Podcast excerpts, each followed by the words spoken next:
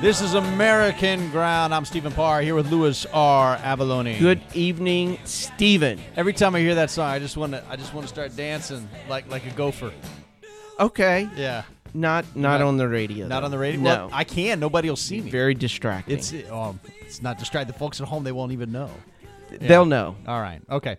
Uh, so on Friday, we, we talked about this uh, this tragedy down at LSU where a student, Maxwell Gruver, uh, passed away, and, and they're still investigating the, the causes of it. He was uh, uh, in, involved in a fraternity, and as a result, there's been a lot of uh, pushback against fraternities down on at LSU.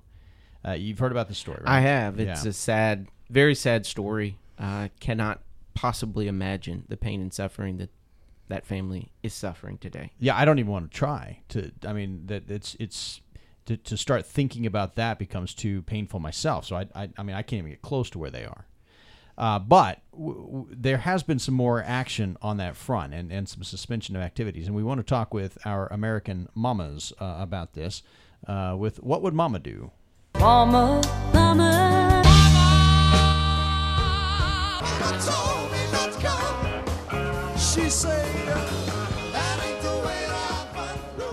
All right. Uh, today's question uh, from our listener uh, goes like this I heard that LSU in Baton Rouge was banning all fraternities and sororities today. Isn't that punishing everyone for the misconduct of a few? Good question. And to get to the bottom of it, we have Teri Netterville and Denise Arthur. Hello, Stephen. Uh, I know you guys are, are very much interested in the story. Uh, not only do, do y'all have kids in college and involved in fraternity, and, and Denise, last week you, you had a son that was actually at a, a fraternity That's event, right. and I have it- a new Kappa Sig in the house. but you you guys also know kids who've been friends of your children who are in sororities and fraternities down there. we do. What what do you think of the question? Well, I'm going to start out. I um, text one of the little girls that grew up with my son, and she's new to a sorority, and this was her response to what's going on in Baton Rouge. Um, she said, "I just feel so sad for Max's family and friends, and what happened was such a terrible thing. And LSU should do something about the hazing situation. But I don't think all Greek Greek life." um, should be punished. For example, sororities don't haze, so I don't think they should have to stop everything. Sororities can bring so much good to the community, and we aren't even allowed to do our philanthropy, and um, which is sad because that's a big part of our organization. Um, I just really don't think we should be punished for something we didn't do. As of now, we are paying all this money and for nothing. And I mean, some of these parents are out for these sorority girls like you know fifteen hundred dollars at this point, and now they're on lockdown. They can't do anything, any mm-hmm. activities. Well, and and you mentioned some of the activities they can't do. They can't do philanthropy. So if they were going to do, say, clean up on the highway, Nothing. that's canceled. Blood drives. Blood drives were actually specifically mentioned by LSU Right. as something you cannot do. They can't even gather in groups of more than ten. Yes. they have to watch. They can't wear their their pins, their emblems, their They can't colors. have big sis, little sis. No big everything sis. No, I mean everything. And you know when you hear that, when I first heard this today, I was um, I got riled up because that's always my first go to emotion is riled up. I'm riled up. That's a lot of money, and what these girls didn't do anything, and why are they being punished? And then there's a lot of senior fraternity guys. This is their last year, and um, so they're suffering too. So I, I called a friend of mine who um, is very dear to me, and he's very level-headed. He, a matter of fact, he started a fraternity. He's very seeped in the Greek. He believes in the Greek community. Uh, and he was gave me so much insight that, that I hadn't even thought about it. And I, I talked to him on the way over here, and um, what he told me makes perfect good sense. I didn't even think these words would come out of his mouth. I asked him, I said, Doesn't this rile you up? How does this make you feel? He said, I think it is the best idea ever. wow. And I said, Why? Excuse me, we must have a bad connection. And he said it again. And I said, Why would you say that?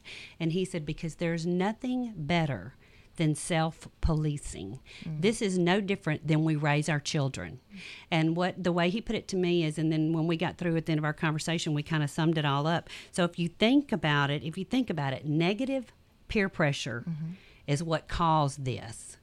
Positive peer pressure can fix this because oh, those sorority sisters, like the one I just spoke about, mm-hmm. they're mad. Mm-hmm. So from now on, when these people start to see things that are going to cause trouble and cause things to get shut down, and they're going to come at a price, they may stop one another. You know, if you put all your kids in a room and say, "Look, y'all got to figure this out yourself," a lot of times they'll come out with the right solution. And so, in his opinion, this was the best thing mm-hmm. that could have happened. and I'm with him. I'm I'm, I'm actually one of those that I, I I absolutely understand where the girl is coming from completely. And you are, you know, I feel bad about the philanthropies and everything, but my head cannot step away from the family of the. I, I always put myself in that situation. If I'm the mother of this child who died, I don't know if I could handle the idea of the school just letting parties go as planned. You know, let's just, you know, Right. this happened last week and now they're having a big party and this is happening. This, this administration at LSU, they had to do something. Right now they're investigating. They're going to get to the bottom of it. Um, I talked to a friend of mine who has a daughter um, that's a tried out there, and she said, um, you know, it's really sad. She, first thing she said was, I cannot imagine how that family is feeling. She said the difference between the sororities and the fraternities, the girls don't haze. She said, um, and the, and it doesn't get out of hand. So you know, her thinking was, yes, we gotta, we have to police these guys, and I hate it for the seniors, but they have to stand up. And, and you know, I think about it. They're not equipped to know. They had no idea that this kid was dying right in front of their eyes.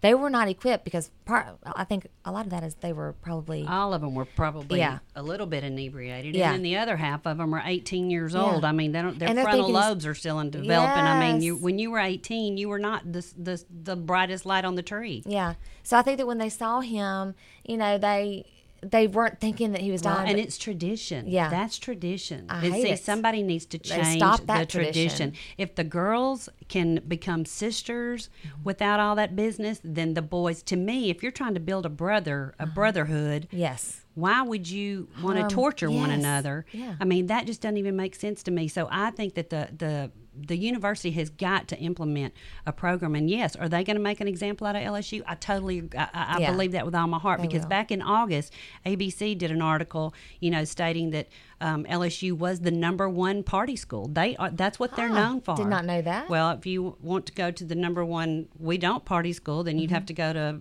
Brigham Young or somewhere. Mm-hmm. Yeah. like Yeah. but I'm just saying, Yeah. you know that when you go there. But you know, there's always a time in the world and in life to change something and to make something better. Mm-hmm. And either you bring in some alumni, you hire some people to come in and to police the uh, these fraternities Exactly. and all these activities, and and even the, the tailgating. The bottom line is it's underage drinking. You can put any kind of Yes. bobo band-aid on it. You could call it a fraternity or sorority. It's underage drinking, and it shouldn't be going on. Period. It's against the law, whether you're in a Exactly. It is fraternity against the uh, law. or not. And it kills.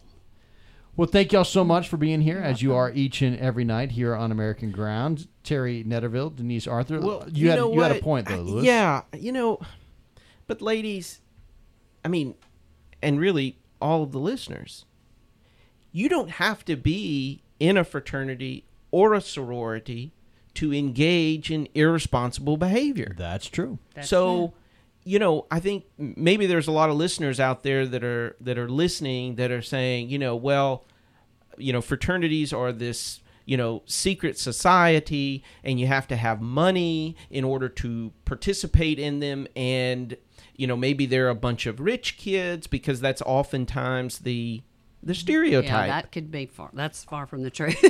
but at the same time, uh, while that may be true, maybe it's not true.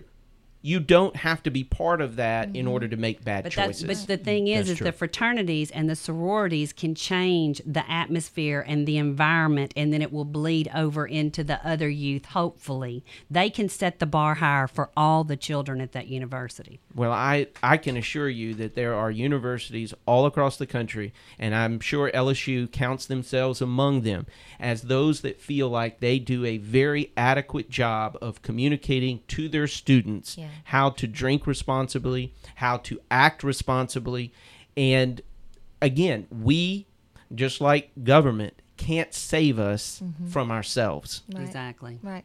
It, it does come down to has to be individual choices. You have to make individual decisions, and I, I like the idea of, of of self-policing. I think that's a very good point of of the, the fraternities need it, and this isn't just fraternities. This is industries uh, Right. across uh, across America. Uh, when, when you self-police, it ends up being better. Uh, so I think that was an, an interesting uh, view on this. We will be right back with more American Ground.